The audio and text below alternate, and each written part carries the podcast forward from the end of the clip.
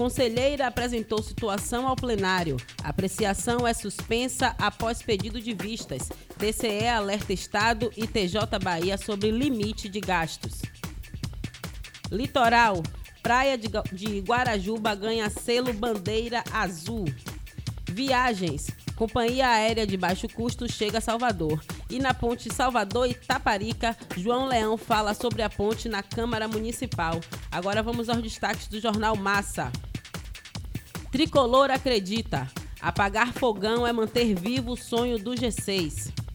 Adeus às dívidas. Serasa chama a galera para limpar o nome. Olha aí, tô indo. Oi, vamos lá. Leão, nada feroz, cola novamente no Z4. Hum. Estelionato na Um barra. gatinho. Estelionato na barra. Golpistas vão parar no xadrez. Esses são os destaques do jornal Massa, Magno Lavini. É, você tem aí a questão do, do afastamento dos desembargadores do Tribunal Regional do Trabalho. Eu, eu tenho, assim, a dizer pouca coisa, porque eu conheço o processo, não conheço o processo, mas eu conheço bem algumas das pessoas que, umas, principalmente uma das desembargadoras que foi afastada. É, foi afastada é, liminarmente aí pelo CNJ para que as investigações sejam aprofundadas. Mas o que eu soube é que tem a ver com a disputa interna no tribunal. O que eu soube é que isso tem a ver um pouco com a disputa interna no tribunal.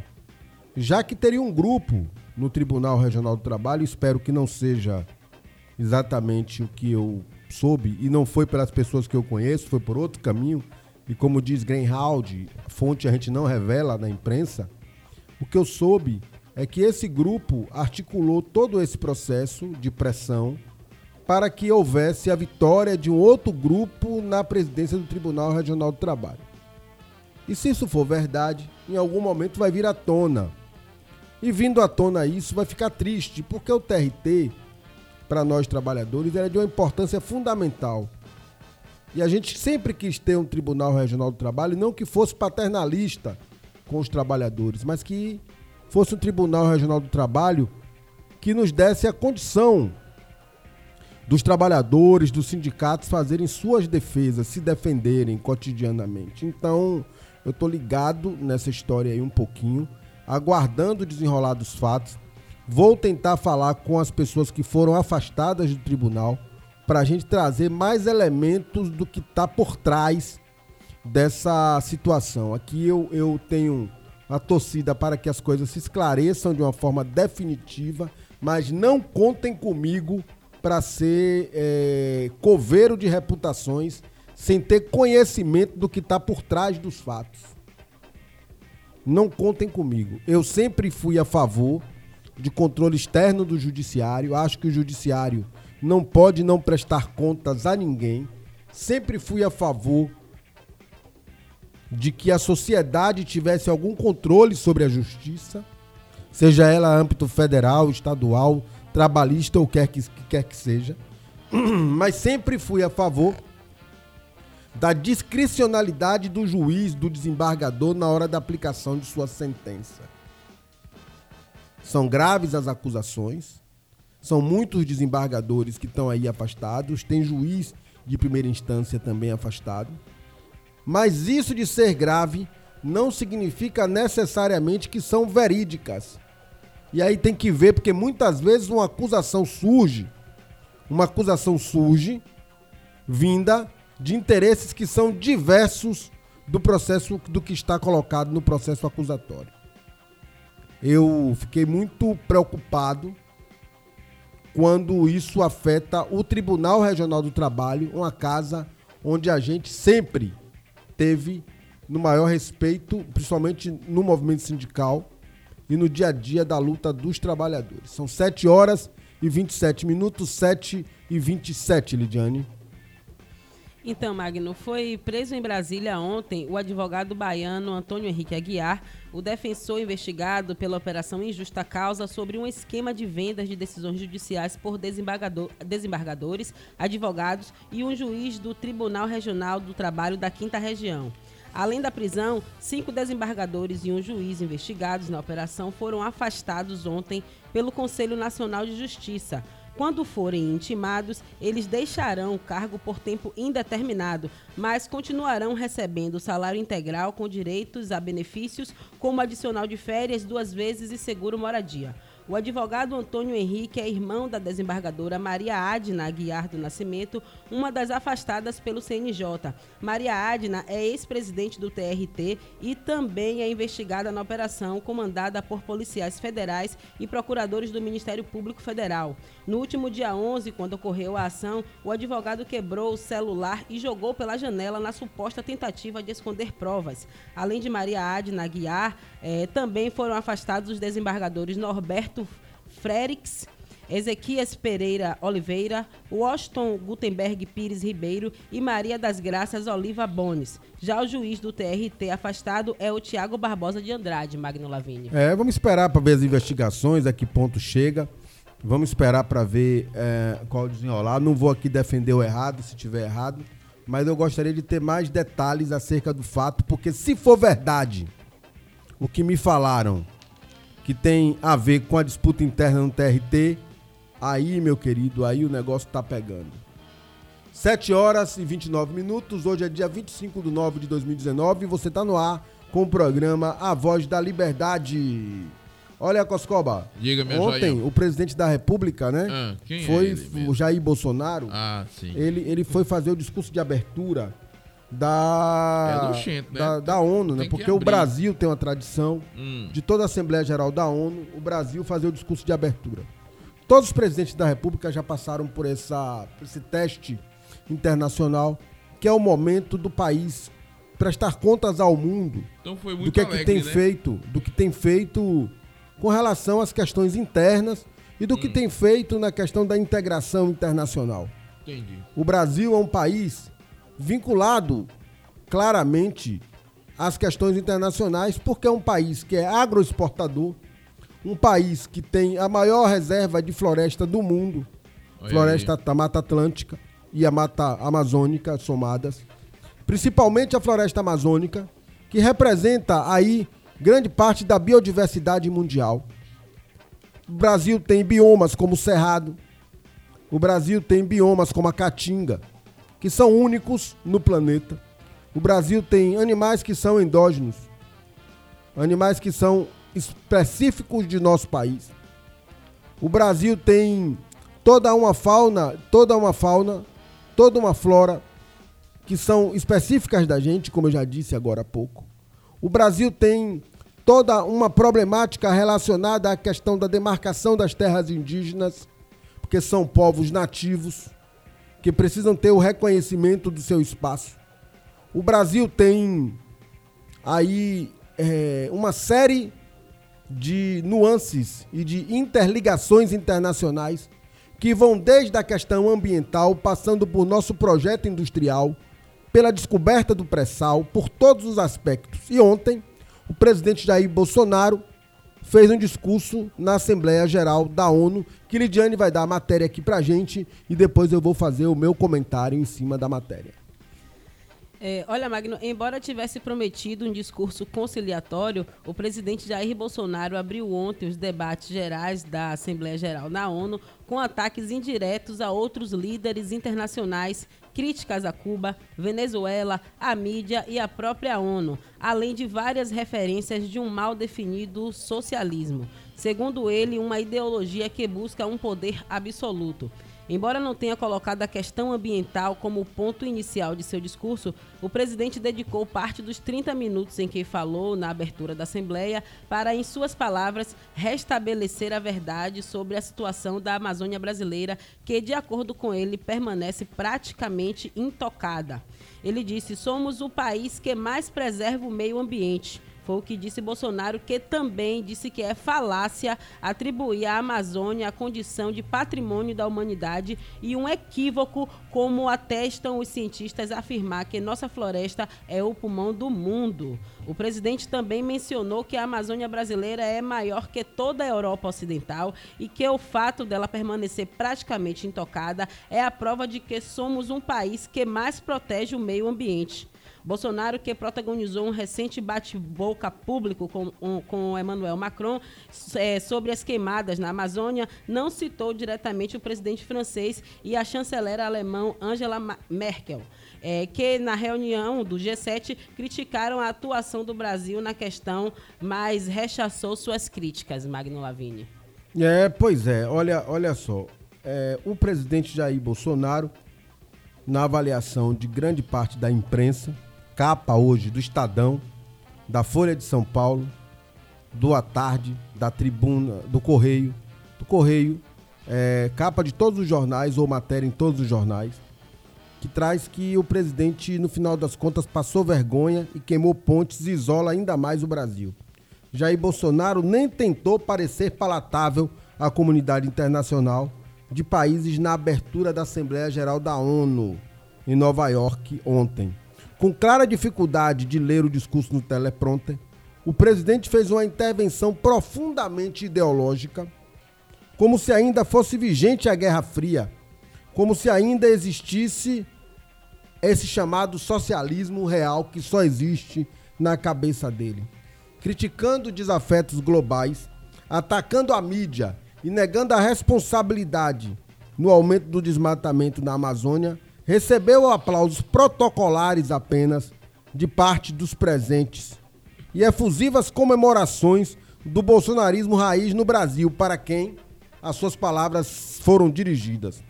O discurso inaugura com um novo Brasil para a comunidade internacional essa terça foi um marco do fim da antiga imagem externa do Brasil, que era um país que sempre utilizava a Assembleia Geral da ONU para pegar, pregar a concórdia entre os povos. A questão é, essa novidade remete o Brasil, Coscoba, ao século XIX, a uma ideia de isolacionismo político e geográfico que não existe mais é, um nacionalismo tacanho que se orgulha do atraso e hostilidade exacerbada aos vizinhos. Em 74 anos de ONU, o Brasil pela primeira vez adotou inédito discurso de embate com a globalização. A participação de Bolsonaro foi alinhada com a de Donald Trump, que veio logo em seguida, que não é coincidência. Uma fonte informou ao blog que o discurso de Bolsonaro tomou forma final após o encontro nesta segunda-feira do deputado federal Eduardo Bolsonaro e o assessor para assuntos internacionais da presidência Felipe Martins com Steve Buttle, que foi estrategista da campanha de Donald Trump e uma das lideranças do movimento ultraconservador internacional. Querendo agir como os Estados Unidos, mas sem ter condições geopolíticas para tanto, o presidente brasileiro reforçou a posição defensiva do país em todos os tabuleiros internacionais, ao evitar uma fala conciliatória, ou seja, apesar de ter começado afirmando que essa era a oportunidade de restabelecer a verdade, o seu discurso foi visto por membros de missões estrangeiras com a qual foi conversado pela imprensa, uma oportunidade perdida. Por mais por ser um país de desenvolvimento e por ter por delimitado militar, econômico e político, o Brasil é, sempre defendeu a importância das Nações Unidas para ser uma forma de conter o império dos países hegemônicos. A contrapartida seria de respeitar diretrizes de direitos humanos, meio ambiente e, claro, ter uma posição construtiva, o que não foi o caso. Bolsonaro criticou os regimes autoritários de Cuba e Venezuela, mas elogiou o regime autoritário da Arábia Saudita denunciou o trabalho escravo de médicos cubanos, o que foi negado pelo Ministério Público do Trabalho, que investigou o assunto, apesar de criticar o sistema que atua na fiscalização do trabalho escravo contemporâneo no Brasil. Ou seja, ele critica a escravidão que ele diz que existia dos médicos cubanos, mas inviabilizou com a extinção do Ministério do Trabalho a fiscalização do trabalho escravo em nosso país. Bolsonaro é, lamentou a perseguição religiosa, principalmente aos cristãos de todo o mundo, ignorando que adeptos de religiões de matriz africana têm sido sistematicamente perseguidos no Brasil, atacados por membros de algumas denominações cristãs, inclusive pelo narcotráfico em alguns lugares, ditos soldados de Jesus Cristo, é, é, é, fa, é, falange cristã ou coisa que o valha que tem destruído terreiros é, no Rio de Janeiro, por exemplo. É, houve, aliás, uma novidade na defesa internacional da identidade cristã em detrimento de um país que, que defendia desde o fim da escravidão o Estado laico. O Brasil parou, passou de ser um país que defendesse a laicidade religiosa para ir na Assembleia Geral da ONU, com todo respeito, e eu sou cristão também, defender apenas um lado da moeda em detrimento dos outros, trazendo para nós problemas que não existem aqui, como a radicalização interreligiosa. Essa posição, essa postura do presidente Jair Bolsonaro na Assembleia Geral da ONU, ela foi terrível. Em é, ele exaltou em seu discurso o Fórum Econômico Mundial em Davos, na Suíça, que durou poucos minutos e foi criticado por investidores. Falou da viagem que fez ao Chile, mas não disse que ela provocou intensos protestos da sociedade por lá por suas posições pró-ditadura. Citou aí da Israel, quando chocou a sociedade local ao afirmar que no memorial do Holocausto que o nazismo era de esquerda.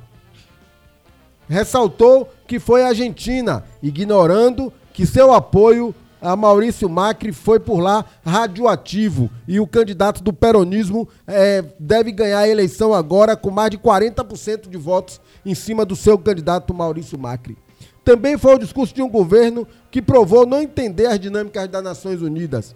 A submissão a Donald Trump e a sua retórica será mal vista por China, importante parceiro comercial, Rússia,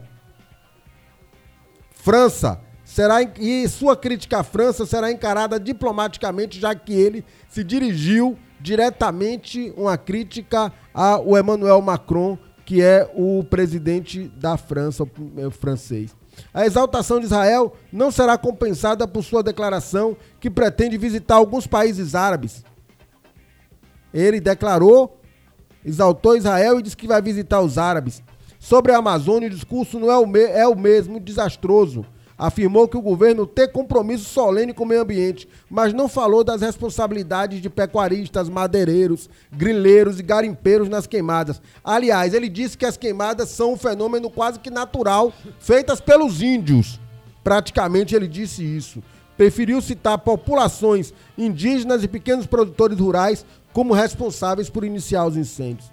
Creditou a ataques sensacionalistas da mídia a repercussão negativa global e afirmou que o debate sobre a Amazônia despertou o nosso sentimento patriótico. Em quem, cara pálida? Chegou ao limite de dizer que acabou o monopólio do senhor Raoni, acusando um cacique caipó, caiapó de que é referência global em direitos dos povos tradicionais e na defesa de meio ambiente de ser manipulado por interesses estrangeiros. Leu a carta de um grupo de indígenas agricultores que respaldaram Iancim Calapaió, a indígena Cala, Calapaló, a indígena que ele levou à Assembleia Geral da ONU e que apoia seu governo, para tentar provar que tem respaldo das populações tradicionais, o que não é verdade. Não fugiu, contudo, ao preconceito de dizer que os nossos nativos são seres humanos, exatamente como qualquer um de nós. Ou seja, ele está querendo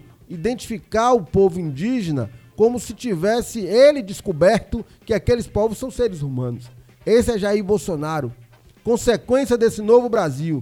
Dessa forma, a participação do, de Bolsonaro não deverá reverter a avaliação negativa junto à maioria da comunidade internacional, causada pela forma com que vem lidando com a crise da Amazônia e por suas declarações críticas com relação aos direitos humanos. Quem já estava com Bolsonaro continuará com ele, e só. Em resumo, a sua curta presença em Nova York pode ser do lado de fora das manifestações contra ele e a favor da Amazônia, o que dá no mesmo, e um sentimento de desprezo por muita gente lá dentro do prédio da ONU. Tínhamos uma política externa brasileira respeitada, havia uma linha equilibrada de mais de 100 anos que não foi rompida sequer pela ditadura militar.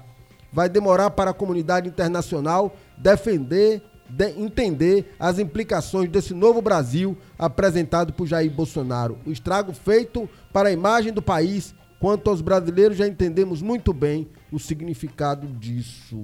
Então, é isso, né? A vergonha do dia é do presidente Jair Bolsonaro, Coscoba. E essa vergonha, tu quer passar no crédito, tu quer passar no débito. Isso É no débito vergonha. ou no crédito. Essa vergonha, tu quer passar no crédito, tu quer passar no débito. É no débito ou no crédito.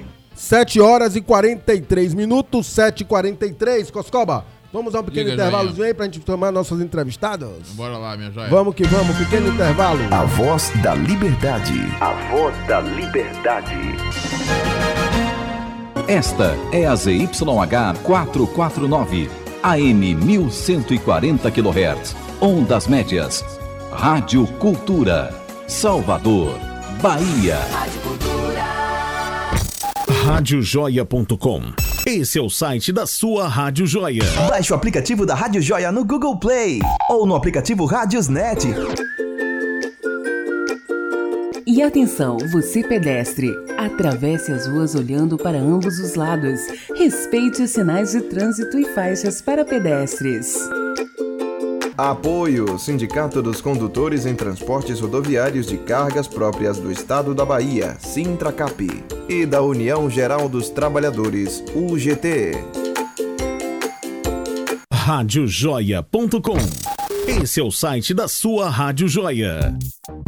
A Federação Nacional das Associações de Detran, FENAS Detran, realiza nos dias 24 e 25 de outubro, no São Salvador Hotéis, o 11º Congresso Brasileiro Trânsito e Vida e 7º Internacional, com o tema Uma Nova Década de Ações rumo ao Desenvolvimento Sustentável. Estarão reunidos especialistas e o público em geral, onde serão discutidos os rumos do sistema viário e políticas públicas de desenvolvimento sustentável através do trânsito no Brasil e no mundo. Inscrições abertas no site www.transitoevida.com.br ou pelo telefone 71 3272 1081.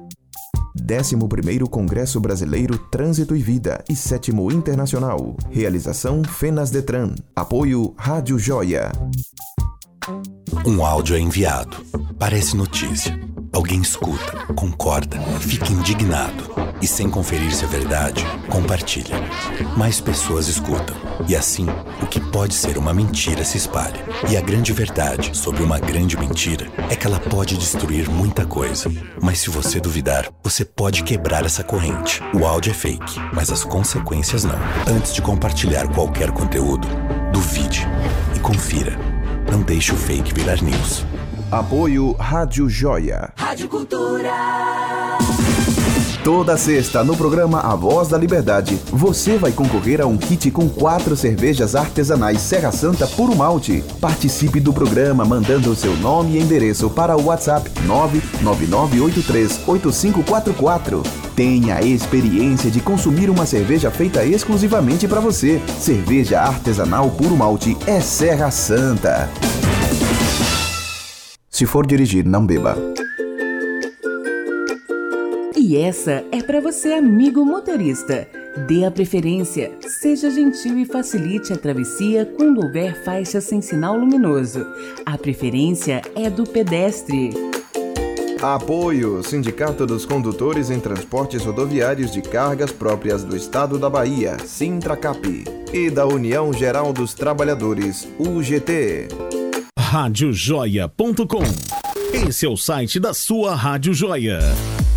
Atenção condutores em cargas próprias e demais motoristas. O Sindicato dos Condutores em Transportes Rodoviários de Cargas Próprias do Estado da Bahia, o Sintracap Bahia, traz para você a consulta grátis para problemas de trânsito, orientação para defesa administrativa e judicial das seguintes pendências: multa de trânsito, suspensão do direito de dirigir, autuação na lei seca, reclamação trabalhista e outras áreas. Agende a sua consulta pelo 3018 30180149 30180149. Realização Sintracap, Sindicato dos Condutores em Transportes Rodoviários de Cargas Próprias do Estado da Bahia.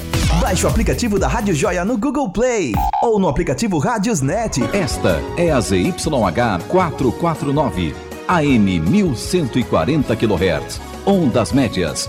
Rádio Cultura, Salvador, Bahia. Rádio Cultura. Estamos de volta com o programa A Voz da Liberdade. A voz da liberdade. Voltamos, Coscoba, voltamos aqui com o nosso A Voz da Liberdade. São 7 horas e 48 minutos. Hoje é dia 25 de 9 de 2019. Programa A Voz da Liberdade trazendo para você aqui um debate muito interessante. Estamos chegando no final do mês de setembro. Estamos chegando aí é, no mês que teve algumas campanhas de prevenção à saúde, de, de prevenção ah, para poder ajudar um pouco as pessoas a compreenderem um pouco mais dessa dinâmica desse nosso mundo complexo que nós estamos vivendo. E uma das campanhas que a gente tem apoiado aqui no programa, eu estou tentando colocar ao vivo aqui no Instagram também. Uma das, das campanhas que tem. Uma das. Eu coloquei um óculos aqui, Coscoba, não dá. Ao vivo é assim, viu, gente? Você que tá no rádio aí, que tá nos ouvindo também. Aí eu já ia sair nós dois com aquele óculos verde. Eu vi uma senhora, rapaz, que apresenta um programa noutra rádio, mudando aqui o assunto. Ela bota de gatinha assim, cara. Eu acho não tenho coragem, não. São 7 horas e 49, como eu estava dizendo. É, então, uma das discussões que a gente se comprometeu a fazer com vocês meus queridos e minhas queridas ouvintes, você que está nos acompanhando também pela, pela internet, quem está acompanhando o programa pelo Facebook, pela Rádio Cultura AM 1140, quem está acompanhando por todos os canais de comunicação. A gente, uma das, das coisas que a gente é, se comprometeu a fazer o debate com vocês, e agora também quem está no Instagram aí do arroba Magno Lavini, a gente se comprometeu a conversar sobre o Setembro Amarelo, a campanha de prevenção ao suicídio, né? É, as estatísticas são muito graves, é, tem ampliado-se muito a questão do suicídio, não é pelo que eu andei lendo, e eu não sou de forma nenhuma especialista no assunto e nem me arvoro ser, a, a, que eu andei lendo não é um fator isolado do povo brasileiro. O povo brasileiro é, tem outras estatísticas de morte, por exemplo, entre jovens que são superiores ao suicídio, como os acidentes e os assassinatos ainda, mas no mundo todo o suicídio ou é a terceira causa de morte ou é a segunda causa de morte entre os mais jovens. E eu tô aqui, convidamos a Mônica Luiz, psicóloga, e a Tatiana Rodrigues, também psicóloga, para a gente conversar um pouco sobre esse assunto, não com a intenção de fechar tema nenhum, mas de dar esclarecimentos às pessoas que estão nos ouvindo, que estão nos assistindo, com todo respeito e deferência que vale um tema que a gente está entrando na casa das pessoas, na intimidade das pessoas, são coisas que ficam é, muitas vezes escondidas. Né? Eu, eu lembrava aqui, antes da conversa, que até pouco tempo atrás o câncer também era tratado dessa forma.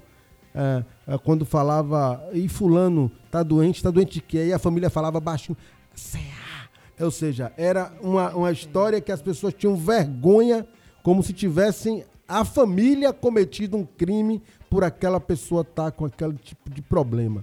E o suicídio, infelizmente, ele é tratado, pelo menos no meu sentimento, ainda dessa forma. As pessoas têm dificuldade de conversar sobre o tema e por isso a importância do Setembro Amarelo. Mônica, seja bem-vinda ao nosso programa é, para poder conversar conosco. E Tatiana também seja bem-vinda. Fiquem à vontade aqui é. para a gente falar um pouquinho sobre o tema.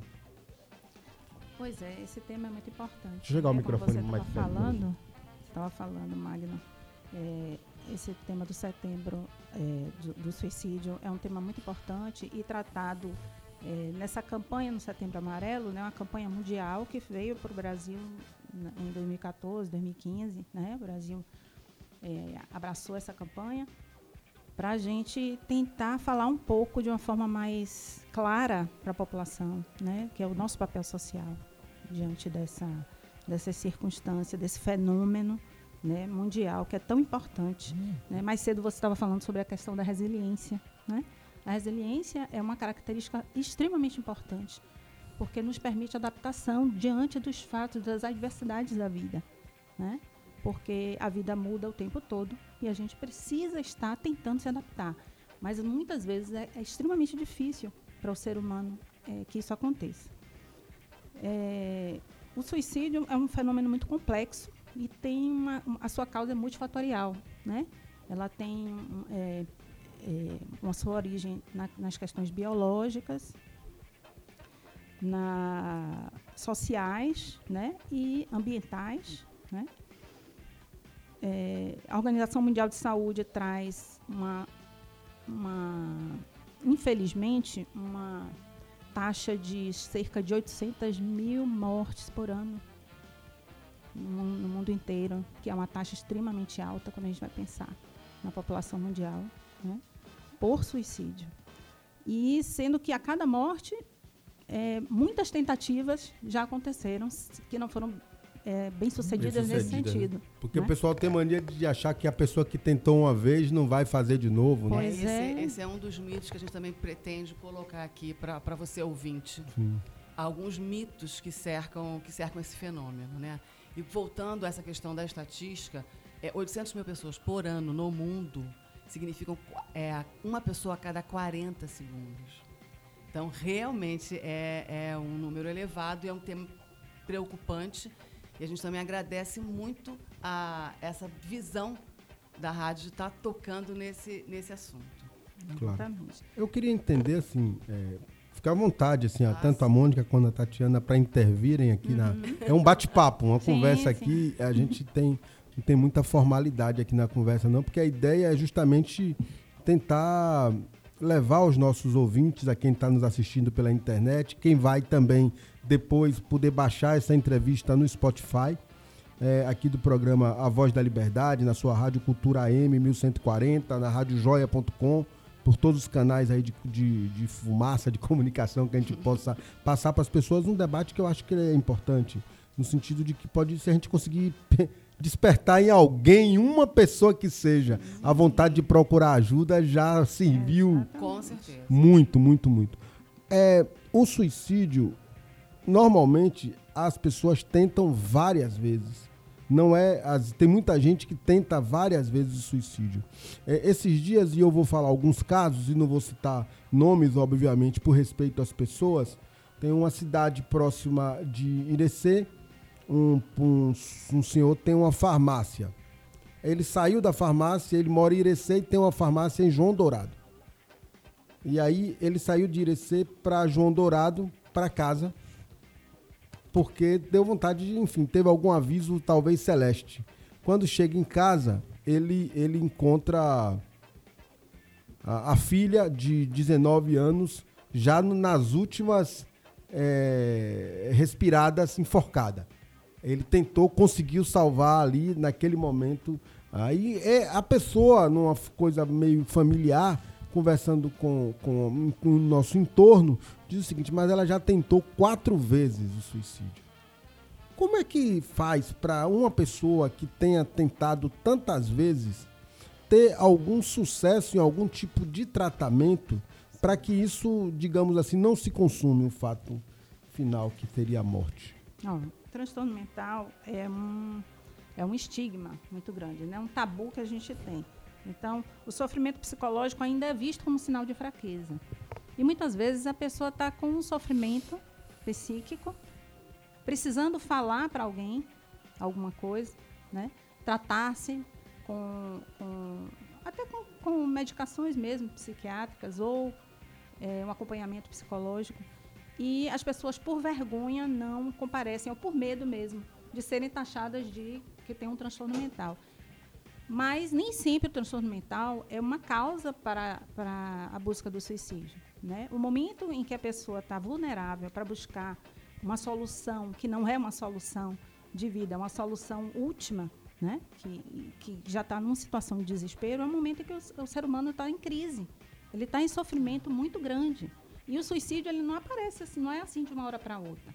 Né? Ela, é- é- essa pessoa que você deu o exemplo tentou quatro vezes. Então, já mostra o quanto vem é, é, de Sofrendo, né? muito tempo, tempo vem sofrendo. Né? E muitas vezes sem falar para ninguém. Por isso que é importante a gente trazer essa questão da prevenção, para que as pessoas possam conhecer e saber um pouco mais sobre isso, sobre o suicídio, para poder ajudarem, porque é uma coisa que tem solução.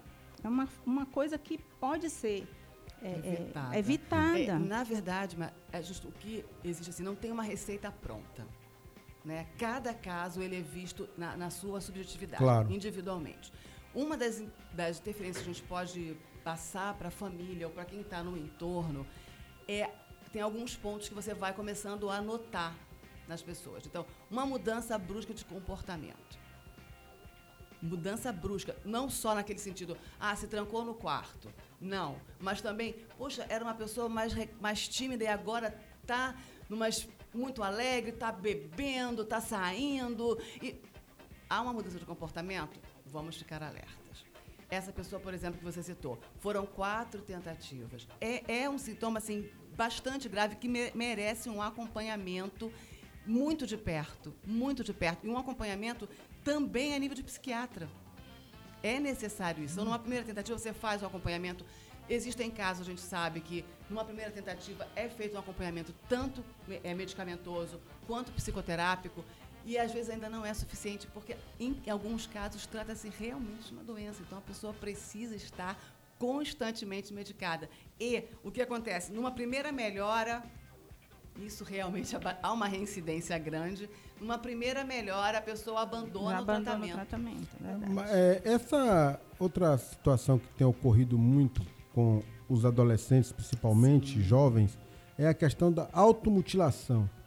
Isso também é sintoma de que pode desencadear uma questão de suicídio? Sim. Tá Na verdade, de a um gente espectro, entende o fenômeno dentro de um espectro. Uhum. Né? São várias áreas que você.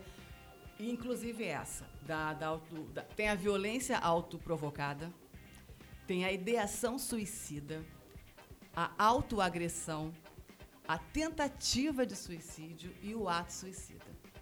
Quer dizer, tudo isso está dentro desse, desse Esse negócio de espectro. tricotomia, tri- como é que chama? Tricotilomania. Tri- esse nome difícil aí É, é um transtorno de impulsividade, né? E a impulsividade também é uma É coisa um- que pode levar a um ato é um- suicida. é. Né? Não só é, a questão do, do humor deprimido, como a depressão, o transtorno bipolar, né? Que podem gerar, com certeza, né? situações como essa, mas atos impulsivos, né?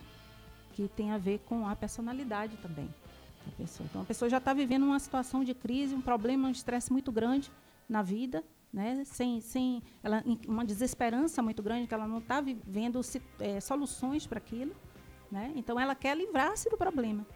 Muitas vezes, a busca pelo suicídio é por não suportar mais estar em situações que não conseguem uma solução imediata. Então, nesse ponto, a impulsividade é um- uma característica que pode, tem que ser levada muito em consideração. Porque tem uma, uma, uma construção que é feita a partir da história e do, do. Aí é já uma outra pergunta, assim, por outro campo que eu vejo também eh, quando te lê as coisas, né? É, a ideia, a idealização do amor romântico perfeito. Ah, A glamorização A, do- glamorização de relacionamento. Exatamente. E depois a questão da própria romantização do suicídio enquanto uma atitude heróica. Romeu e Julieta, por exemplo. Isso É, um- É, um- isso eu é me muito ma- perigoso, né? Eu me matarei por amor a você que morre e o outro acorda e morre, enfim. É, é, isso são, são coisas que remetem que esse fenômeno de, de, de juventude relacionado com a questão de suicídio também não é uma coisa nova. Porque nós estamos falando de Shakespeare. Aham. É, tem centenas, acho que no mínimo uns 200 anos o texto, por aí, mais ou menos 200 e pouco, né?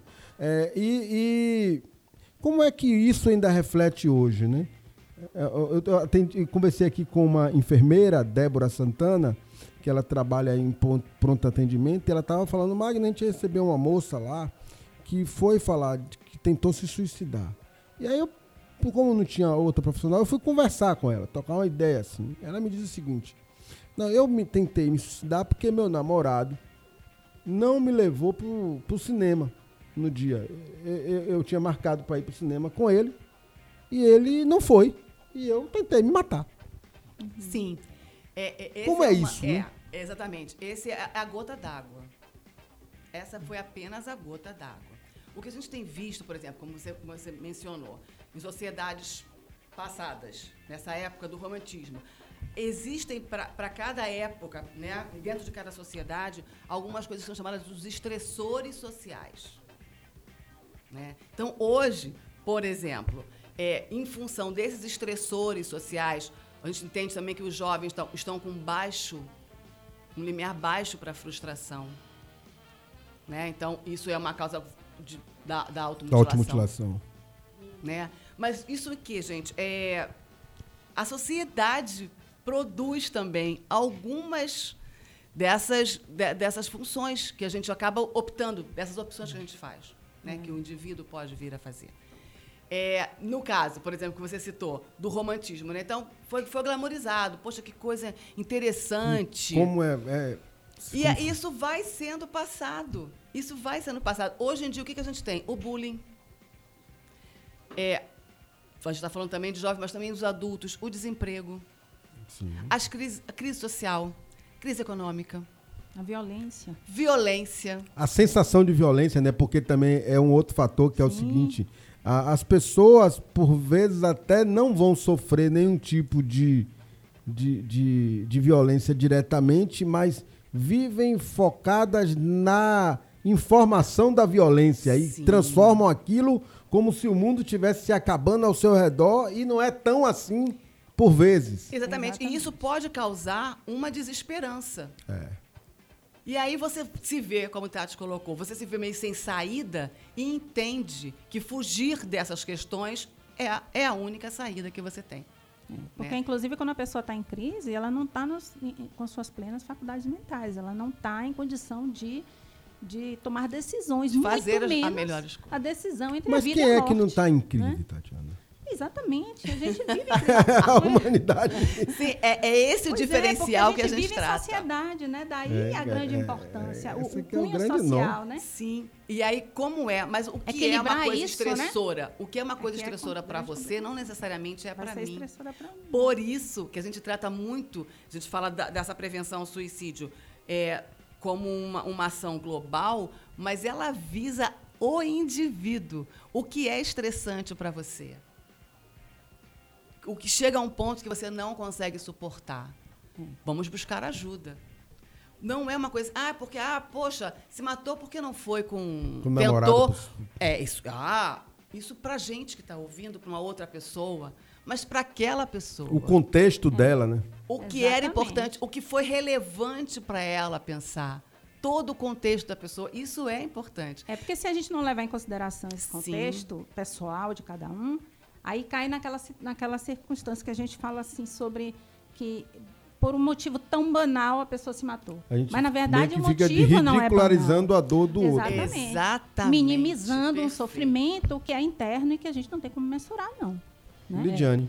O bullying. Bom dia. Bom dia, O bullying, a senhora falou algo que me chamou a atenção em relação à, à frustração, né? Do jovem não, não suportar a frustração. O bullying é hoje em dia né, famoso, mas é uma prática que ocorre, como o Magno disse, há muitos anos. E eh, eu lembro que na época de, de, de criança a gente tinha muito essa questão de botar apelido. Eu mesmo era chamado de cabeção. É, pois é, Michel, eu tinha vários apelidos e, e nem por isso me deixava bater. Mas o que- eu acho que é o seguinte, é a questão da, de não aguentar a frustração. Os jovens hoje, ele não aguenta uma brincadeira, ele não aguenta um, um apelido que desagrade a ele, ele não leva isso na esportiva, ele internaliza e aí daí pode surgir, podem surgir esses pensamentos suicidas e também assassinos. Também, Concorda? também, também. Agora, é sempre bom a gente pensar, é, claro, a gente tem o hábito né, de voltar. Não, porque no meu tempo, porque os jovens da minha época, porque eu não fui um jovem assim. E aí a gente foge um pouquinho do entendimento do contexto desse É, jovem. mas aí, Mônica, eu acho que você respondeu um pouco essa questão quando você disse do estressor do tempo, né? Sim. Porque, na verdade, e aí é uma questão que até a economia debate, todos os campos do conhecimento, que é que nós somos pessoas de nosso tempo.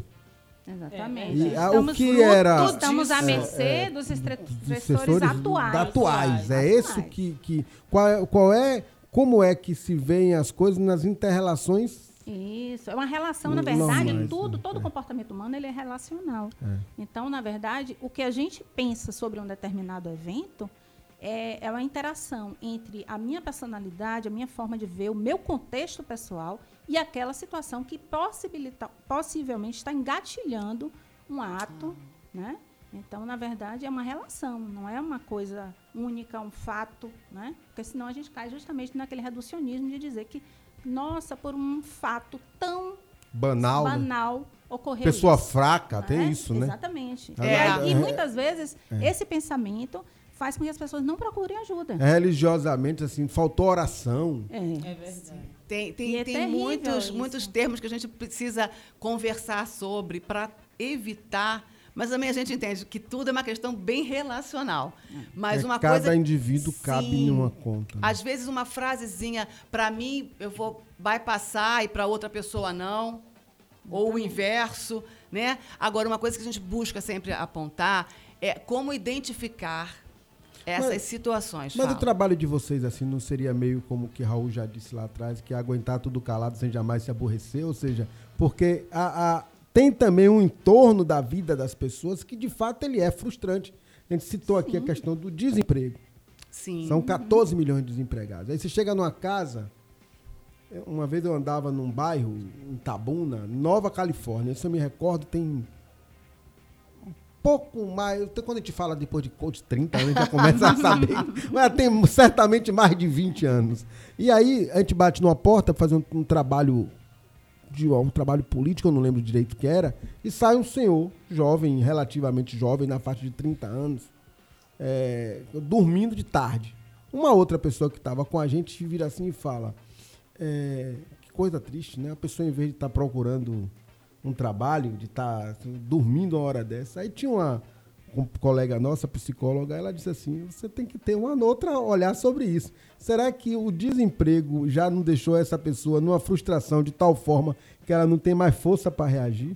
Sim. Exatamente. A gente não sabe o que é que engatilhou. Como é não, que né? engatilha, né? Aí, aí tudo isso gera coisas como, por exemplo, o que aconteceu no ferryboat essa semana passada. O, o- o senhor se jogou no mar, o, o- a, a- segurança do ferryboat conseguiu tirar, mas já não tinha mais, não conseguiu salvar a vida, né? Pois é, os motivos a gente nunca né, vai imaginar porque. Mas como é que a gente trata isso, Mônica e Tatiana? Como é que pode agir positivamente nessa questão? Qual é o start que a família deve ter? O que é que deve procurar? Como é que deve agir para poder evitar? Olha- É, tentar, tentar, porque também ninguém pode ser responsabilizado no final das contas. Que ainda tem um outro lado, desculpe, eu, eu voltei, fiz uma pergunta. Ainda tem outro lado, que a família também passa a se culpar constantemente pela atitude do outro. Sim, sim. E a responsabilidade da família e da sociedade vem justamente em é, a gente Nessa identificação. identificando, percebendo os sinais. Porque, como eu falei mais, a- mais atrás, o, o suicídio não é uma coisa que vem de uma vez, de uma hora para a outra. Ela é um- uma coisa que vem rolando há muito tempo. Então, tem alguns sinais que a gente pode perceber para poder a gente ajudar as pessoas, né? Perceber que as pessoas estão precisando de ajuda. Então, é, sentimento de desesperança, né? Muitas vezes a pessoa fica falando assim, ah, que vida chata, horrível, não vale a pena a minha vida. Ah, é, eu sou um fardo para as pessoas. Eu não aguento mais. Eu não aguento mais. Começar tá a ouvir, eu não difícil, aguento ah, mais. acordar é difícil. Fique atento. Né? A gente tem que ficar observando essa fala, porque essa fala diz muita coisa. Diz que essa pessoa. Mas no contexto de uma crise grande, normal. Não, aí é que está o problema. Não é? Aí é que está o problema. Por quê? É, como você começou o programa falando sobre resiliência, Sim. né? Havendo, dentro, havendo no indivíduo essa resiliência, ele, ele consegue entender que estamos em tempo de crise, mas há uma possibilidade. Mas há uma saída. Mas há, sempre tem, depois da frase, estamos Ou em como tempo de dizia crise, minha avó, que um não tem mais. remédio, remediado está, né? Sempre tem o mais. Então, isso faz. Há, há essa resiliência. E alguns indivíduos não possuem, por, por, em- con- conseguem entender os problemas assim, como cada vez mais achatando. Ai, tá difícil, ai, eu tô ficando mais velho, ai, isso. Ou então na escola, ah, hoje tem um grupinho de dois. é, é, Fazendo bullying, ai, amanhã vão ser cinco, ai, depois vão ser dez. Não consegue ter aquele A pensamento. ansiedade também do. É, exatamente. A ansiedade é um grande né? vilão. É, é, é, um, é um dos É o vilões. Então, assim, é, é um. Como você estava falando, assim, é um espectro. E uma coisa que é necessária realmente é esse olhar para o outro. E, é, e é, há uma dificuldade. A gente, às vezes, fica tentando viver no nosso mundo. Né? Quando é necessário, para você identificar alguns sinais que possam é, evitar ou cortar esse caminho, você precisa estar disposto a olhar para o outro. Mas é que eu faço a pergunta porque também você gera uma responsabilidade no terceiro sobre si. É tipo assim, como é que a gente olha pra gente? Porque eu tô falando de uma- uma- um mundo hoje que ele é muito louco, assim, do ponto de vista das corridas cotidianas. Nós estamos falando de controlar um Facebook, controlar um Instagram, controlar um automóvel, pegar o metrô, andar de Uber, pegar não sei o quê, ter 500 jornais à disposição ao mesmo tempo, toda a informação do mundo, ter que dar conta disso e ainda ser belo. Ou seja, tem, tem que ter uma, é uma, uma sequência de situações que as pessoas vivem e que às vezes podem gerar o estresse. A gente falou da resiliência, eu sei que talvez essa seja a grande resposta, o grande caminho, mas como é que as pessoas conseguem olhar para si no meio desse turbilhão que é o, o- no cotidiano de todo mundo e não transformar isso em algo que lhe adoeça? Sim, é, é- é uma construção. É uma construção. Você falou assim, como é que eu vou dar conta disso? É preciso dar conta disso? Essa É outra- preciso dar conta disso? É, a gente não dá Que conta de tudo. cobrança eu estou me fazendo de estar online, de perceber tudo, de estar a par de todos os temas, de ler todos os jornais, de estar ao mesmo tempo no Face, no Instagram, no Spotify. Que necessidade é essa? O que, que eu estou querendo suprir Pra que com que isso? precisa, né? Por que, por que isso é necessário? Quando a gente vai começando a se afastar, percebendo os números, que a gente acaba se afastando do que é essencial, que é estar vivo. É, e nós somos seres sociáveis, né? Entendeu? A, Então, a assim, rede algumas social. perguntas são É, necessárias, claro, são- claro, alguns questionamentos são claro. necessários. É, porque existe, existe um sofrimento. Ah, existe um sofrimento porque a gente hoje eu não consegui dar conta de ver o meu Instagram. É, eu não troquei o carro esse ano. Ou eu- a minha roupa não é da marca que eu gostaria que fosse. Até Ou pra- o cartão de crédito não está passando aqui hoje. São muitas cobranças São- que a gente se auto. E só um minutinho. Uma outra coisa que gente- é, é importante a gente falar, que a SaferNet, é, que, que é uma, uma, uma instituição que cuida essa dessa questão da internet, eles batalharam bastante e conseguiram, já tem algum tempo, alguns meses, eu acho, que no Instagram não aparece mais o número de likes. Sim. Isso negócio de like tava endoidando um bocado de gente. É verdade. Já se, de- já se diminuiu um, um, um estressor social.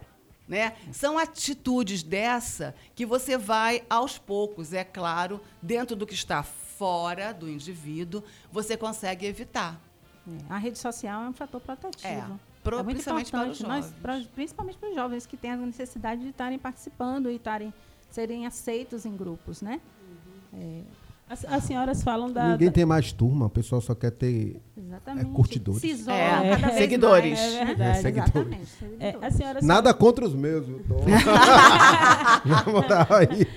É, tem um contexto, né, que requer Tem isso até, aí. tem até é um post, Magno, que ponto. fala, tem um post, um desenhozinho que o pessoal coloca né, na- no Facebook, que fala que a melhor rede social era aquela daquela época. Aí tem um, um- várias crianças sentadas na calçada, brincando, Sim. né? onde Mas aí também seria um pouco do- da síndrome do Velho Oeste, né? É, Que é sempre é melhor o passado. É, o saudosismo. O saudosismo. Agora, deixa eu fazer uma pergunta. As senhoras falaram em relação à mudança de comportamento. Sim. Alguém que é muito quieto e de repente ficou eufórico, alguém que Ou amava cozinhar, certo? Agora, aquela pessoa que tem essa mudança de comportamento constante, uma pessoa instável, que ao mesmo tempo que ela está carinhosa, ela está agressiva. Ao mesmo tempo que ela está feliz, ela ficou triste, sem um- uma explicação óbvia. Essa pessoa também tem uma tendência ao suicídio?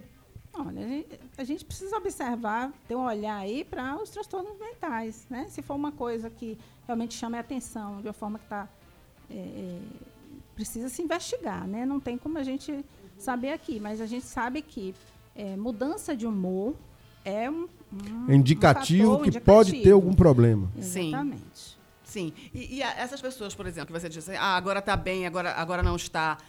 É sempre bom, gente. Fica repetitivo, eu sei, mas é sempre bom olhar o contexto. Sim, não, mas né? é fica Em que contexto está assim, em que contexto está assado. Olha, não há diferenciação de contexto. Então, não é só quando há uma mudança brusca de humor, mas essa própria alteração de humor Se não há um, um problema pontual que É, está vamos gatilhando averiguar, aquilo, vamos se é investigar. uma coisa do comportamento da pessoa constante, independente de qualquer situação que esteja vivendo, Sim. aí a gente tem que investigar Tem. mais, né? Se realmente É, outra coisa que eu fico só assim, querendo entender, eu, eu tava, li um, um livro é, de uma autora que falava da questão das psicopatias. E que. Aí eu estava lendo também, assim, não sei se eu entendi errado, e gostaria de estar aqui compartilhando para poder. que os é, psicopatas eles são dificilmente suicidas por conta da, da questão de da, da, forma com que eles veem as outras pessoas, da falta de empatia. Como é que funciona isso? Quais seriam aí os transtornos que necessariamente não seriam é, suicidas? Tem alguma coisa a ver com isso? Não. Não tem. Não, não porque é, é, pode, embora seja talvez menos provável que, que, um, que um, uma pessoa que tem um transtorno de personalidade antissocial, que é a psicopatia, a sociopatia, embora seja mais difícil que ela, que ela vá infringir um sofrimento a si próprio do que ao outro, mas há casos, existe sim. Existe, Pode né? acontecer, né? Gente, ninguém está livre, na verdade. E assim, há pessoas que têm transtornos de personalidade comórbidos, não, não necessariamente um transtorno um de transtorno personalidade. só. Né? Ah, então e, não, e a dentro, pessoa pode ter vários transtornos. Sim, Sim, e dentro sim. de um transtorno, como a, a- a psicopatia que você trouxe, que é um transtorno de personalidade, permeia a vida do indivíduo em todos os setores, é uma forma de estar no mundo, uma forma distorcida de estar no mundo, uma forma de personalidade distorcida, é, ele, ele não está isento de ter outros, outras Outras, questões. outros, é, outros né? comorbidades. Outros gente chama, né? sofrimentos, outras comorbidades.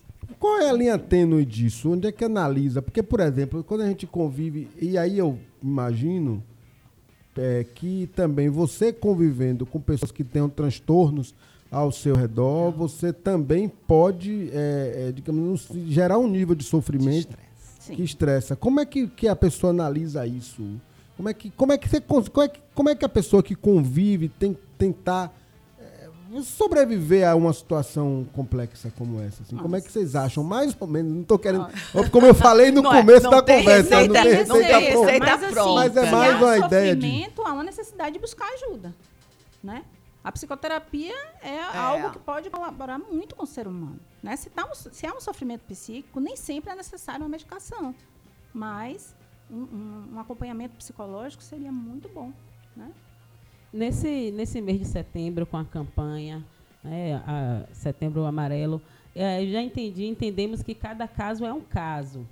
Eh, eu quero, quero, saber, quero fazer duas perguntas. Se houve um aumento significativo da procura por ajuda, especificamente por causa da campanha, e eh, mesmo sabendo que os casos são individuais, há um, um fator mais comum entre os casos que vocês atenderam que levaram ao suicídio? Qual o fator que mais as pessoas dizem assim, ah, eu, eu tentei me matar, como por exemplo, porque meu namorado me levou no cinema? São causas mais amorosas, são causas, causas mais financeiras, são causas mais de, de, de deve alguma coisa na rua e tem medo de andar. Qual, qual o fator que mais levou ao suicídio esse mês do setembro, outubro? A senhora tem essa estatística? Não, não tenho, mas assim, vamos lá. A primeira pergunta, né? Há um aumento de procu- na procura? Sim. É, agora no Shopping da Bahia está tendo a- a- o espaço Nelson Pires, eu Pires. acho. Nelson Pires. a- montou um stand lá, acredito que hoje seja o último dia, eles estão fazendo atendimentos, estão conversando com as pessoas e estão assim num espaço interessante que é o shopping com profissionais de várias áreas para atender alguém que tenha vontade ou, ou- e não consiga, não, não, consiga, não conheça o caminho para chegar até uma psicoterapia. Para dar uma orientação, né? E pelo, estive no stand, Tatiana também esteve, a gente viu que teve um número muito alto de a procura, a demanda foi grande. Então, foi excelente a ideia, parabenizo aqui o espaço, porque foi excelente a ideia. Não, não, como está até hoje, eles não fecharam ainda a, a estatística do espaço, mas tem. E essa oportunizar isso num espaço como um shopping é, foi perfeito. Foi perfeito na minha, na minha ideia, É, muita perfeito. gente não busca ajuda porque sobre aquelas questões que a gente estava falando, tem um, um medo de, ah, se eu for buscar ajuda é porque eu tenho um transtorno mental. E nem sempre isso acontece. Isso é um momento crítico, mas não nem sempre associado a um transtorno mental. Sim. Mas a gente precisa descascar essa cebola para poder saber o que é que tem ali no meio, né? Para poder é, é, se ajudar a sair desse sofrimento.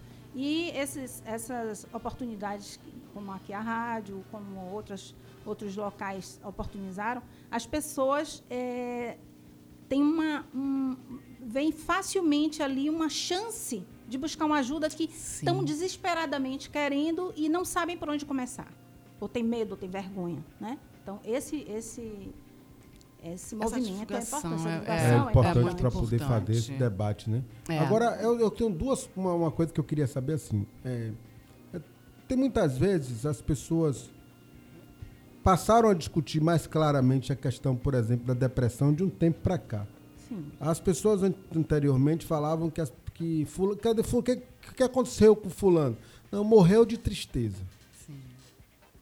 Ela, o marido morreu, ou a esposa morreu, e ele foi ficando, foi ficando, foi ficando e morreu de tristeza. Aí eu lembro de ouvir muitas, muitos casos nesse sentido.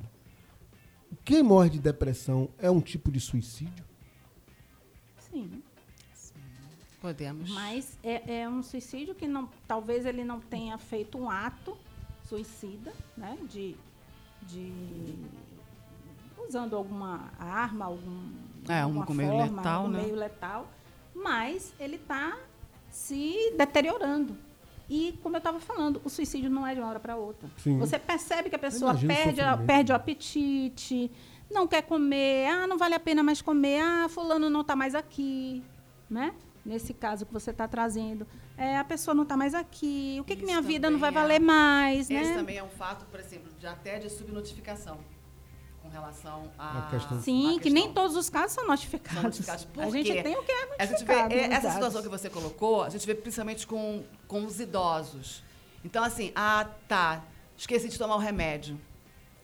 Aí você vê, poxa, ele esqueceu de tomar o remédio, poxa, ele não, não tá com fome. Às vezes é visto Ah, até é como da- uma questão é- de é- memória, é da, memória, idade. é da idade. Quanto Mas não não, é. está escondido ali? É necessário realmente esse, esse olhar um pouco mais apurado. E eu não digo que seja que tenha que ser um olhar apurado profissional, Eu- um olhar carinhoso. Eu me recordo exatamente de um caso, assim. é, por conta do rádio, a gente acompanha as estatísticas e acompanha as notícias de violência. Eu nem gosto muito de tratar de assunto de polícia em rádio, porque eu acho que já tem gente que trata até melhor do que eu. Ah, ah, eu não sou muito chegado, não. Mas tem horas que não tem como você não dar notícia. E eu lembro de uma senhora que teve um filho que foi assassinado, filho menor de idade. E a foto que o jornalista, o fotógrafo o jornalista, colocou na, no jornal, dizendo assim, ó, fulana de tal morreu é, cinco meses depois do assassinato do filho. O olhar daquela senhora era de um sofrimento de tal tamanho que eu disse assim, nossa, como é, e como é que as pessoas podem, porque eu acho que tem, por outro lado também, quem está de fora, uma certa impotência na, em agir em determinados casos.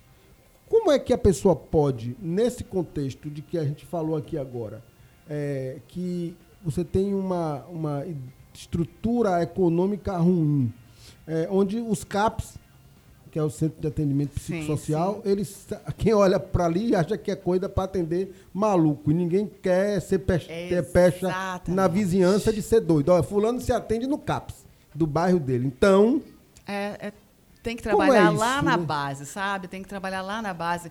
É, As não- pessoas podem oferecer tem, a tem, escuta, já tem né?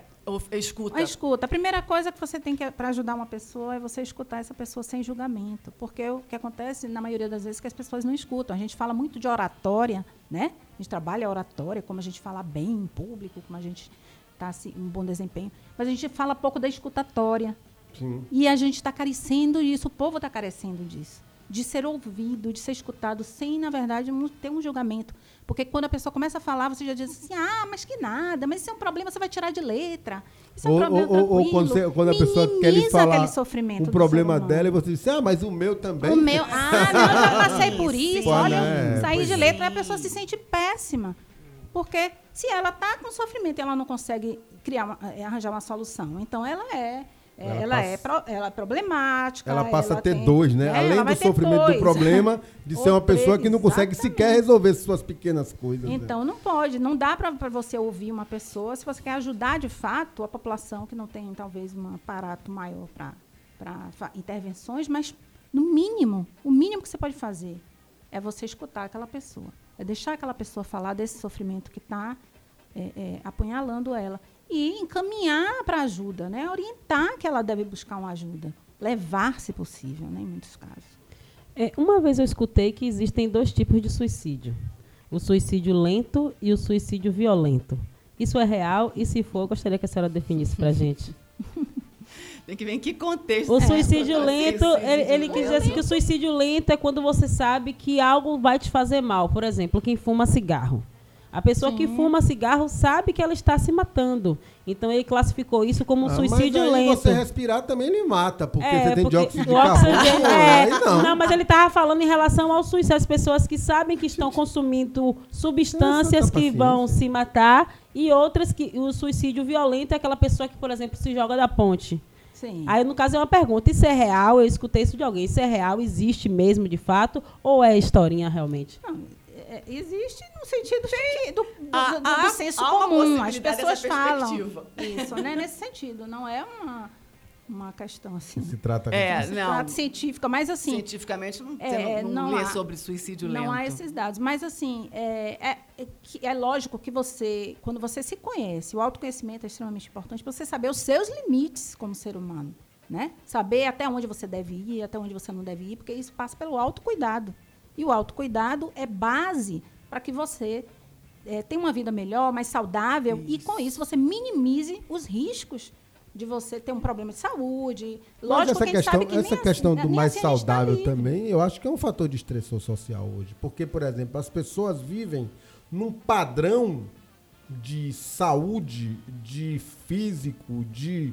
de a- a- as mulheres sofrem, os homens, a pressão de serem os mais malhados, principalmente os jovens, né? Os mais perfeitos fisicamente, isso também. Mas- Onde é que é a diferença desse É. mais saudável Essa e esse... questão, é, a gente fala do o- que é saudável, a gente fala do que é saudável, né? Não necessariamente você ter uma boa performance, você ter um corpo malhado, você ter é, é, esteticamente está bem, né? Não, ne- não necessariamente. Uma pessoa pode ter um tá sobrepeso bem e ela está consigo, bem. né? Eu acho que, é, que estar na bem verdade, consigo, essa que questão bem do saudável, quando a gente busca, ela tem que ser basicamente a saúde mental. Sim. É básico. Não se dá tanta importância, mas é o básico. Porque quando você coloca, bom, a pessoa tem que estar bem saudável, tem que estar sarada. Aí a gente pergunta assim, tem que estar no top, tem que estar postando os melhores restaurantes. É. Né? Esse sentido é Então, distorcido. Isso é o melhor, o mais saudável para quem? Para quem te vê.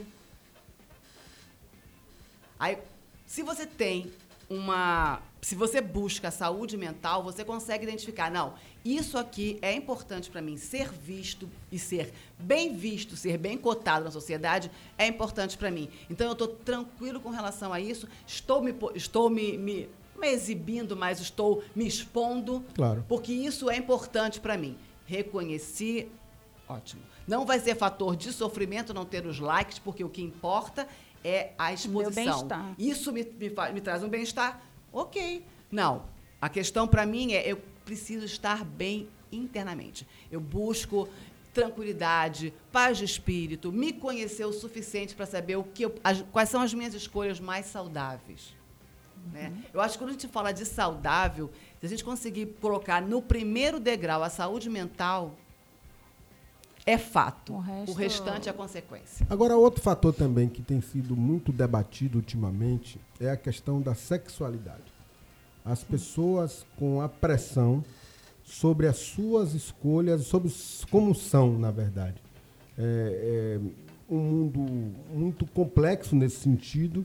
Ah, passamos alguns anos onde parecia que tudo fosse normal, tranquilo, que as pessoas passariam a ser aceitas como são, e agora passamos vira, virou parece que a chave e as pessoas passaram de novo a serem cobradas por sua é, sua não sei como é que é posição, mas por sua, por sua sexualidade, não sei qual é o termo exato, Hum. É, onde é, o que parecia normal em algum tempo agora já passa a ser de novo absurdo e voltando a um tempo que era no passado. É, como é que. E, e isso de fato impacta bastante sobre a saúde mental das pessoas. Sim. Como é que as pessoas devem lidar com esse aspecto da sexualidade para que isso não se transforme também num transtorno que leve a, Ao ato ao suicida. ato suicida?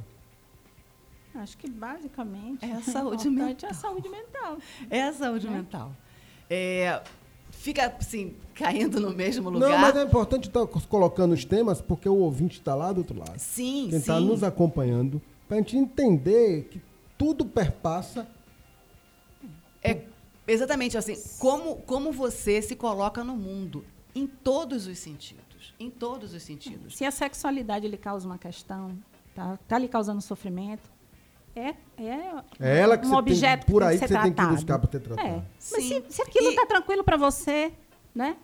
E às vezes, muitas vezes você só quer que aceitem, não precisa fazer mais nada, não. Aceite a sua posição. Mas E você está até- bem? Exatamente. tudo E até nesse momento você- que a pessoa, às vezes, ela- esse desejo de ser aceito, né? Ele precisa perpassar por ele primeiro. Pela pessoa primeiro. Se eu me aceito, é incrível, mas é um fato. Se eu me aceito, eu vou entender que você não me aceite. Ou que você me aceite. Fica, a convivência fica mais fácil. Quando você se conhece, quando você entende os seus motivos, as suas escolhas, quando você revê o seu caminho e fala, não, eu fiz uma escolha, ela está me trazendo algum sofrimento de, Mas de me que traz sentido? uma No- tranquilidade, né? te traz segurança. Segurança. Te traz um pouco mais de segurança. Assim, eu fiz uma escolha que é, vai me trazer um pouco de sofrimento.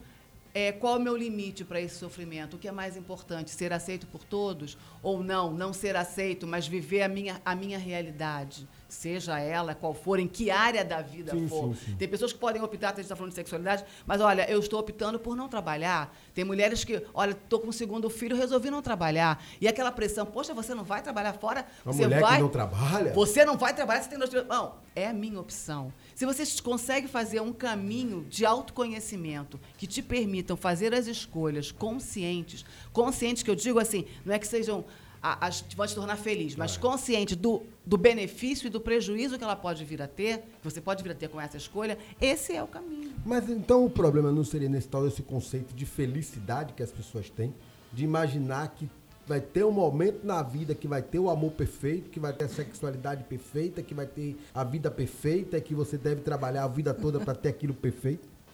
E talvez o conceito de felicidade geral nossa, que tem a ver com a formação judaico-cristã de nosso povo, onde você terá o reino dos céus na terra, talvez, isso não gere, talvez, muito dessas frustrações que levam as pessoas. É, olha, a felicidade ela é muito subjetiva, né? é. Ela está dentro de cada um. Então, é, a forma como a gente vê a felicidade é muito diferente um para o outro. Não há um conceito específico de felicidade. A felicidade é você ser bem-sucedido profissionalmente, você ganhar X, você, você ter um corpo dessa forma. Não existe um parâmetro. Né? A felicidade está dentro da gente. É o que a gente busca, o que a gente deseja, mas da melhor forma que a gente consegue, con- é, concebe, que a gente consegue conseguir na vida. Então, vem aí um conceito da questão da empatia. Né? A felicidade minha é diferente da sua e eu preciso respeitar o se- a su- os seus desejos e o que você é, espera da vida para poder eu aceitar as suas escolhas, porque eu vejo a partir da sua perspectiva e não a partir da minha, a partir do meu, do seu contexto de vida e não do meu contexto de vida, né? Então, se a gente conseguir isso, a gente é, é feliz e a gente pode promover a felicidade do outro também. E exatamente como o Tato falou, é, por ser uma questão subjetiva, é, quando você traz conceitos externos para essa, pra- pra essa sua ação de felicidade, vai ter um conflito. Vai ter um conflito. Porque o conceito está do lado de fora. Mas Aí você vai internalizar esse conceito para agir no, Para no- no buscar seu contexto. No seu contexto. esse objetivo Aí fora vai de querer- você. É a mesma coisa que você querer encaixar um quadrado num redondo. Né? Exatamente. Pode Não vai até, você pode até conseguir Mas vai ma- machucar um bocado. Sim, mas você pode conseguir caso você tenha você se olhe e veja, não, poxa vida, houve uma Tem que haver uma Houve uma adaptação, coinonia, e tem, tem uma que haver- comunhão do que eu penso com o que está rolando na sociedade. Ótimo. E às vezes pode ser que não. Por isso é importante o autoconhecimento. Né? É, é importante. E como a gente estava falando nessa questão. Mas isso aí não voltando- seria, desculpe interromper, Nada. Mônica. É, isso aí não seria ah, talvez uma, uma- um processo de falta de educação do, do autoconhecimento desde o princípio da vida. Não, não teria que fazer parte, talvez, de currículo escolar, de coisas Ah, para. Esse era o ponto que eu também tinha, que um ia ponto colocar ao- alguns minutos atrás, mas aí o assunto foi para outro caminho. Já está se discutindo a questão da educação emocional na Nas escola. escolas. E isso é um ponto de partida que eu acho muito importante, que pode ser considerado como prioridade. você ter educação emocional para as crianças. Que você já vai né? Ele já vai tendo esse contato com as suas próprias emoções, se reconhecendo, conhecendo a emoção do coleguinha, vai aprendendo, porque gente, a gente, a gente aprende sobre emoção, a gente aprende sobre se conhecer também. Sim, isso e é bom mundial, lugar né? é na escola. E as emoções Já são mundiais. Isso tá- tem sido discutido já. Você colocar educa- é, é, educação emocional na, Dentro do nas currículo. escolas. Dentro do currículo. É porque aí você estaria. Você te- te- é, teria muito. Porque eu acho que tem uma- um processo aí, sim. E esse meu caso é só achar mesmo. não- eu sou um achista danado nesse negócio aí. É, é que a- o que leva a muitos dos problemas é a questão da frustração. As pessoas passam a serem frustradas por coisas que nem precisavam ser, né? Tipo, é, eu não dei certo na vida, eu vou me, me suicidar. É, eu não, não fui amado ou amada da forma com que eu acho que o amor romântico dos livros de Sidney... Não, Sidney Sheldon já é suspense. O amor romântico não veio pra mim e tal. Como é que... é, então, se você tem um processo de educação onde a pessoa compreenda que não existe essa história do, do mundo perfeito, que é Exato. talvez... Não tem um modelo. É, não tem um não modelo tem a modelo ser seguido. Não há uma receita, um modelo a ser seguido, não. Né? Você que tem que buscar dentro do seu contexto pessoal o que é que te faz feliz. E sabendo que, assim, a vida é adaptável. A gente não vai encontrar um contexto perfeito que se adapte às nossas expectativas. Né? Vocês acham gente- que todo mundo precisa de análise? Ah, eu acho Ah, que eu sim. acho. Todos, Eu acho todos sim. precisamos passar por uma questão de, de busca de autoconhecimento. É, é exatamente por Porque isso. não existe um parâmetro para o sofrimento. O que é um sofrimento pequeno para mim pode ser grande para você. Né? E às uma- vezes a coisa pessoa nem pode reconhece que está nem sofrendo reconhece. também, né? Isso, Tem uma determinada trava. Isso. E também a gente não está falando que, assim, o- no autoconhecimento, na busca de, de um, de um profissional da psicologia, você vai é, deixar de sofrer. É, porque o sofrimento é inerente ao ser humano, É. né? Não, não, Não é é uma isso. mágica, você não vai é uma deixar de sofrer, mas- Fiz, faço terapia, não sofro mais. Não, você Não. vai Aí daqui a apenas pouco talvez querer conseguir inventar um Prozac que diziam que era a pílula do não sofrimento. é. a mágica, né? E que hoje o que as pessoas estão querendo é isso, esse, essa, esse- quebrar esse sofrimento de imediato. E não é bem assim. A gente precisa passar por alguns processos. O sofrimento é inerente ao ser humano. A gente passa por momentos de crise, sim, na vida. É. Todo mundo. Por isso que eu perguntei naquela hora, Então- quando estava falando da, da questão da, da crise, né? Porque Uhum. todo mundo, em um determinado momento, assim, essa vida não presta. Sim. Na verdade, o que pode acontecer é que a gente tem momentos críticos, mas não necessariamente esses momentos críticos vão se transformar em crises Entendi. e perdurar muito Pronto. tempo. Qual é a diferença entre um momento crítico e quando alguém mergulha numa crise a partir de um momento crítico? Por quê? Vamos ver, se você perde um filho, um pai, uma mãe, quem quer que seja, de amor por perto, o esposo, a esposa, tudo que, que tiver, muito amor e carinho envolvido, e aí a pessoa vai ter um momento de sofrimento.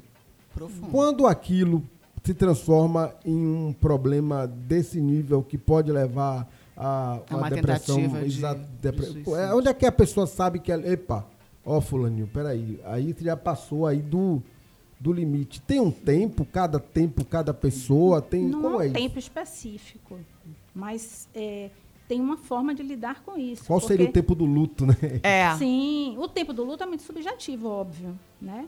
Mas a gente começa a pensar soluções diversificadas, né? Pelo menos para minimizar esse sofrimento. Quando a gente não tem, não encontra soluções, precisa buscar uma ajuda sim. Né? Então não há assim uma, um- um- uma, uma receitazinha, né? Mas você precisa de ter é, criatividade às vezes para você pensar, como se diz, fora, da, Fora da caixinha, né? caixinha. Isso Às é vezes as soluções não estão ali na sua frente. Não é eu fazer uma coisa ou outra que vai me livrar daquele problema.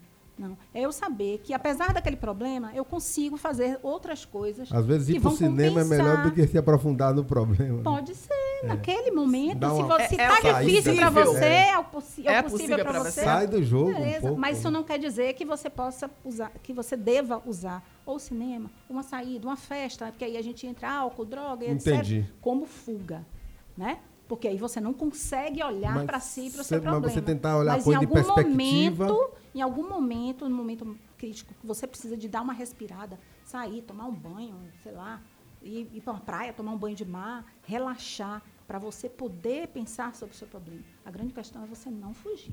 Se isso está passando, é, a- a- as soluções deixam de ser soluções e elas passam a ser outros problemas, né? porque aí você começa a fugir da sua questão pessoal principal, que está lhe causando sofrimento, aí tem que buscar ajuda. Né? E a gente percebe isso, dá para perceber isso nas pessoas. Que a pessoa passa a ter, digamos assim, um, um- como se deixasse o seu problema ali no cantinho e tocasse a vida com aquele grande, É. com aquele peso nas costas. Mas aquele buraco está crescendo ali, dentro dele. E um dia né? ele vai, Vai vir a ele vai É, apontar. explodir, né? Vai Às vir a vezes até num ato impossível, como a gente estava falando. É, são 8 horas e 43 minutos, 8 e 43 Estamos aqui na Rádio Cultura AM 1140, no programa A Voz da Liberdade. Eu estou conversando aqui com a Mônica Luz e com a Tatiana Rodrigues, elas são psicólogas. E nós estamos aproveitando a oportunidade para compartilhar com você, meu querido e minha querida ouvinte, aqui da 1140M, quem está nos acompanhando também pelo Facebook, pela radiojoia.com, pelo Instagram. Nós estamos conversando aqui sobre o, abri... o Setembro, Setembro. Amarelo. Setembro Amarelo, que é a campanha de prevenção ao suicídio. E aí o assunto descambou aqui por vários aspectos da psicologia. Eu sou curioso de, de- de entender as coisas. Espero ter ajudado você que está me ouvindo aí a um, tá, pelo menos eh, despertar o tema, né? Como é que as pessoas, eh, pra, já estamos aqui já chegando no finalzinho da entrevista, como é que as pessoas devem, onde é que elas, qual profissional que elas devem procurar quando se sentirem com algum aspecto de necessidade de ajuda psiquiátrica, psicológica? O que é que pode avaliar corretamente isso? Essa história de, como é que chama? Como é que chama agora? Coaching? Não Ah, sei tem o quê. coaching. É, que isso também é, ajuda? Como é Não, isso? são, são profissionais que atendem de- de- é, demandas específicas. Ponto. Né? Então, cada um, é, cada um no seu quadrado. Cada ado, cada Cada um no seu, quadrado. E, é, às vezes, até em conjunto. Às vezes, até em conjunto. Não, não- se descarta a possibilidade de você ter uma equipe que englobe esses, esses profissionais. Não, não, não vejo nenhum impedimento para isso. O coach não trata, o coach É, o treina coach, ele- determinadas. Tre- É, você É. tem ali. A ideia mesmo é de que você tem uma meta para ser alcançada e o coach ele pode E ajudar, te o- ajudar a- os passos para alcançar. nesse- mas se há um questão. sofrimento, mas se há um sofrimento, aí você tem que buscar um outro profissional. O, buscar é, o psicólogo ou o psiquiatra, né? que trabalham como coach Sim. e que em determinado momento fala assim, Mônica, estou passando para você é, a indicação dessa pessoa porque o, o trabalho a ser desenvolvido com essa pessoa não é um Não trabalho, é o de, trabalho coach. de coach. É um É. trabalho para psicólogo. Para saúde mental. Como É também é, acontece de nós atendermos e falar assim, olha, para tornar os- a sua, o, seu, o seu tratamento mais eficaz, eu te aconselho, no paralelo, ir ao psiquiatra. Nem todo caso de terapia é, é, é, é para- é caso psiquiátrico, mas alguns casos sim. Como também acontece com o profissional, com o psiquiatra. Olha, O aconselho a você procurar, paralelamente ao, ao meu, à medicação, você faça terapia. Então, tem, tem essa, Essa história de constelação também que estão falando muito agora. Constelação Constelação familiar. Como é isso? Funciona essa questão da psicoterapia, psicoterapia coletiva? É, é- é isso mais ou menos que? Não substitui Não. a psicoterapia de forma alguma, né? É um- É, uma a- a- ferramenta a, que se constelação usa. filia- é, familiar, primeiro, é uma ferramenta perfeita, Tati, e ela, como o nome diz, ela está dentro desse, desse, desse assunto, né? É uma constelação familiar. Você leva para lá algumas questões e, e elas são tratadas de uma forma é, bem pontual. E, na verdade, eles te dão, eu já assisti algumas constelações, né? E, e eles te dão ali uma. Como se fosse uma luz ali, ó, te dão um insight. Dentro daquela constelação realizada, você sai Você dali. pode levar essa questão na sua Opa. terapia e tratar. Na constelação, eu identifiquei algo para ser trabalhado. Uhum. Tá? É, do que eu tenho visto, do que eu já acompanhei de constelação, é, não observei, claro que dentro do universo de, de consteladores outros devem ter outras experiências, mas não observei nenhuma solução de questão dentro de uma constelação. Observei sim. Identificação, Uma talvez. identificação Sim. de uma questão. Despertar, um um despertar. despertar para uma questão, né?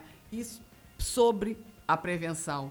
É, alguém nos ouvindo, pense no CVV Sim. Sim. 188. 88, né? No momento que CVV você é o Centro de Valorização Ação da, da Vida. é, a gente já né? divulgou aqui, divulga sempre, é Isso. importante um tendo trabalho se que sentindo que é um trabalho nacional, numa né? questão dessas Trabalho nacional. 188, diz que CVV. Assim, é, é uma coisa de imediato. É o que você pronto-socorro vai ter- inicial. É o Que você vai inicial. ter a, a, a sua escuta. Uma escuta trabalhada, uma escuta específica, sabe? E exatamente isso, uma escuta. Que é o que Tati começou, comentou anteriormente, que a necessidade de nós ouvirmos mais. Né? Acolher, eu, né? eu lembro sempre uma coisa que minha avó dizia, que a gente não nasceu com dois ouvidos e uma boca À toa, toa, né? Então, essa é, é- é é uma indicação que eu gostaria de deixar.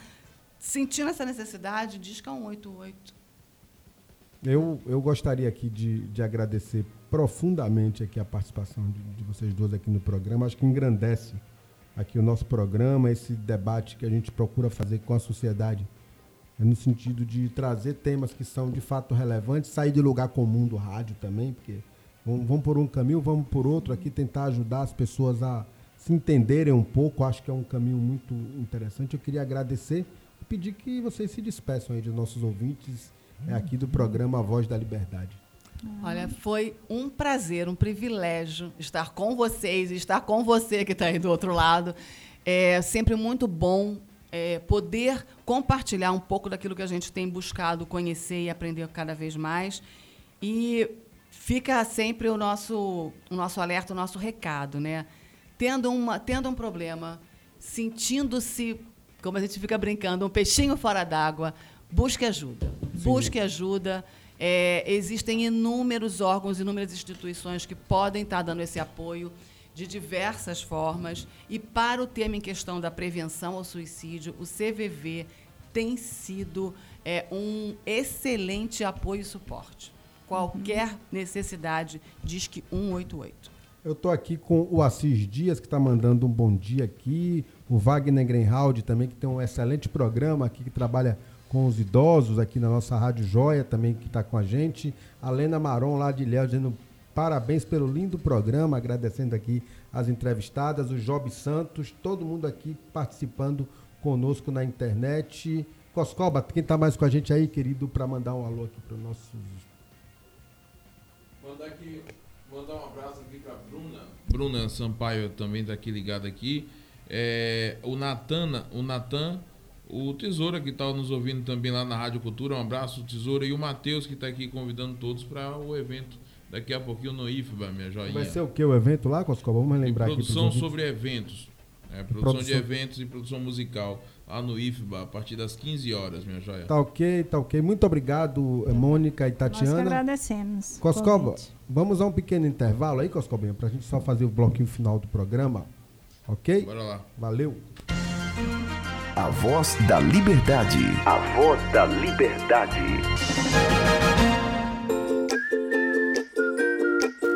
E essa é para você, amigo motorista. Dê a preferência, seja gentil e facilite a travessia quando houver faixa sem sinal luminoso. A preferência é do pedestre. Apoio Sindicato dos Condutores em Transportes Rodoviários de Cargas Próprias do Estado da Bahia, Sintracap, e da União Geral dos Trabalhadores, UGT. Radiojoia.com. Esse é o site da sua Rádio Joia. O investimento na carreira docente por parte do governo do estado é condição fundamental para a qualidade e o caráter público das universidades estaduais da Bahia.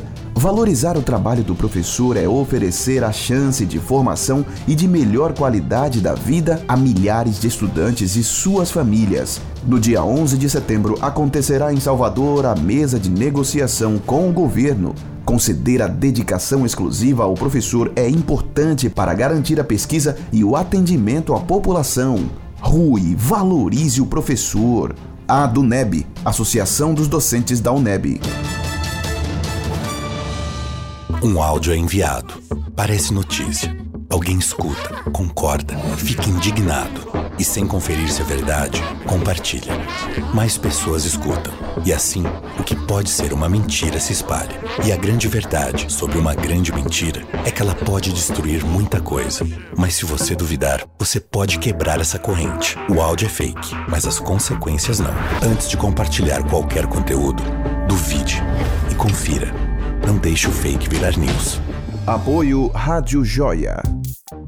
A Federação Nacional das Associações de Detran, FENAS Detran, realiza nos dias 24 e 25 de outubro, no São Salvador Hotéis, o 11º Congresso Brasileiro Trânsito e Vida e 7 Internacional, com o tema Uma Nova Década de Ações Rumo ao Desenvolvimento Sustentável. Estarão reunidos especialistas e o público em geral, onde serão discutidos os rumos do sistema viário e políticas públicas de desenvolvimento sustentável através do trânsito no Brasil e no mundo. Inscrições abertas no site www.transitoevida.com.br ou pelo telefone 71 3272 1081. 11º Congresso Brasileiro Trânsito e Vida e 7 Internacional. Realização Fenas Detran. Apoio Rádio Joia. Toda sexta, no programa A Voz da Liberdade, você vai concorrer a um kit com quatro cervejas artesanais Serra Santa Puro Malte. Participe do programa mandando seu nome e endereço para o WhatsApp 999838544.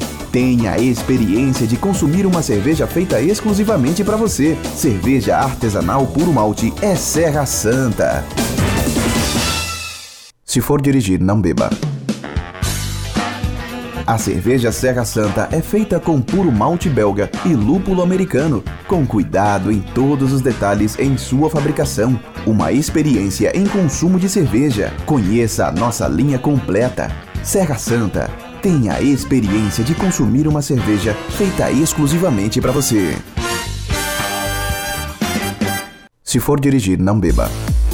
Atenção condutores em cargas próprias e demais motoristas. O Sindicato dos Condutores em Transportes Rodoviários de Cargas Próprias do Estado da Bahia, o Sintracap Bahia, traz para você a consulta grátis para problemas de trânsito, orientação para defesa administrativa e judicial das seguintes pendências: multa de trânsito, suspensão do direito de dirigir, autuação na lei seca, reclamação trabalhista e outras áreas. Agende a sua consulta pelo 3018 30180149 30180149. Realização Sintracap, Sindicato dos Condutores em Transportes Rodoviários de Cargas Próprias do Estado da Bahia. Estamos de volta com o programa A Voz da Liberdade. A Voz da Liberdade. Voltamos, Coscoba, voltamos aqui com o nosso programa, já chegando na reta final, já para despedir dos ouvintes. Excelente entrevista aí com a Mônica Luz e com a Tatiana Rodrigues, conversando aí sobre esse tema tão importante, tão caro, tão, é, tão necessário, né? Que é a questão da prevenção ao suicídio.